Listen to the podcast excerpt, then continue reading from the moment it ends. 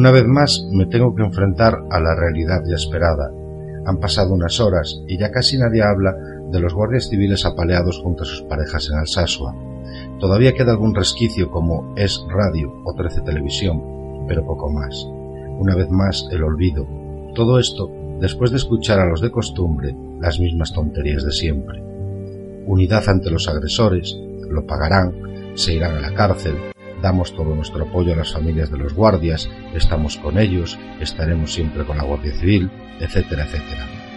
Todos nuestros políticos con la cara desencajada, caras de enfado, cara de os vais a enterar, todos excepto los de Podemos, Izquierda Unida y algún socialista complejado, pero la realidad es la de siempre, nada ha cambiado, una más. Dentro de dos semanas, a lo sumo tres, el 99% de la sociedad española y un tanto por ciento similar de la clase política y periodística de este país ya no serán capaces de acordarse del nombre de los agredidos. No tengáis la menor duda. Si dentro de dos meses se me ocurre organizar una manifestación en apoyo de la Guardia Civil, será una concentración de ultraderecha, una manifestación de fachas, cuando hace dos días todo el mundo les brindaba su apoyo. En las siguientes elecciones volveremos a ver cómo los partidos de ultraderecha consiguen un número de votos inferior al número de visitas que recibe la tumba de Alejandro Magno, que no se sabe dónde está. Pero se nos seguirá insultando, se nos seguirá acusando de ser lo que nunca fuimos. La Guardia Civil no es más que un cuerpo policial maravilloso que siempre ha defendido a España gobernar a quien gobernara, con sus aciertos y sus equivocaciones, equivocaciones pocas y que se suelen pagar muy caras. Lo pagarán, nos dice todo el mundo. Claro que sí, como de Juana Chaus o Josu Ternera, hoy un paradero desconocido, después de dedicar toda su vida a vestir viudas con el color de los tricornios de sus maridos. Lo pagarán como los asesinos de Humberto, Fernando y Jorge, tres gallegos que fueron torturados en 1973 porque los confundieron con guardias civiles de paisano, como los de Alsasua. Les sacaron los ojos, les cortaron las manos, posteriormente fueron ejecutados con un tiro de gracia en la cabeza, maldita la gracia que tienen los tiros. Hoy aún no se ha juzgado a nadie por esto, ni siquiera han aparecido sus cuerpos. Sus familiares se van muriendo de viejos con la pena de no haber podido depositar un ramo de flores en la tumba del ser querido. Y lo más grave es que sabemos los nombres de los asesinos y ni siquiera han pisado un juzgado.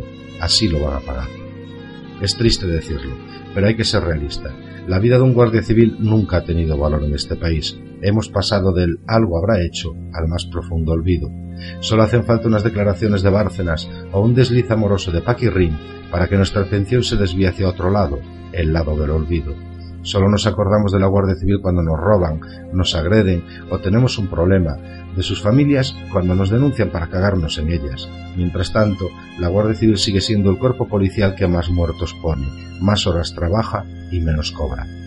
Curiosidades de la vida. Es lo que les toca vivir. Sus amigos les dicen en tono de humor que poco trabajáis o si vuelvo a nacer sería guardia civil. La gente de izquierdas en general les dice fachas o franquistas. Los independentistas quieren verlos cuanto más lejos mejor, algunos incluso quieren verlos muertos. Hoy en día en las redes sociales se les dice de todo.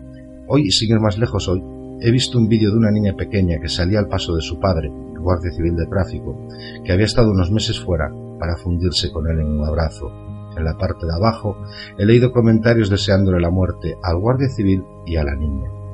Ante todo esto, la Guardia Civil sigue velando por todos los españoles, los buenos y los malos, pero quizás va siendo hora de que se haga algo para que estas cosas no ocurran y se castiguen. Un guardia civil puede estar años jugándose la vida rescatando inmigrantes de las pateras sin que nadie diga nada, y el día que un político le ordena lanzar unas pelotas de goma al agua para intentar evitar que unos inmigrantes intenten entrar ilegalmente en el país, todos los medios de comunicación, en especial Cuatro y La Sexta, realizan un sinfín de debates donde se dicen barbaridades como que la Guardia Civil es racista y xenófoba. Para algunos medios, como estos que he citado, la Guardia Civil es criminal cuando gobierna la derecha y pasa desapercibida cuando gobierna la izquierda. La realidad es que la Guardia Civil desempeña su trabajo de la misma manera cuando gobiernan unos o los otros. No voy a decir nada más. Solo dar un abrazo a todos los guardias civiles de este país y a sus familias. Tengan el grado que tengan, eso me da igual, porque yo he visto generales llorar ante el guardia civil asesinado, y de igual manera he visto a guardias civiles llorar ante el cuerpo del general asesinado. Cuando escuchéis o leáis esto, hacer un pequeño esfuerzo y cuando tengáis ocasión de hablar con un guardia civil, decirle que estáis con él, que no os haga falta ver un tricornio lleno de sangre ni un uniforme apaleado en el suelo para poder decírselo.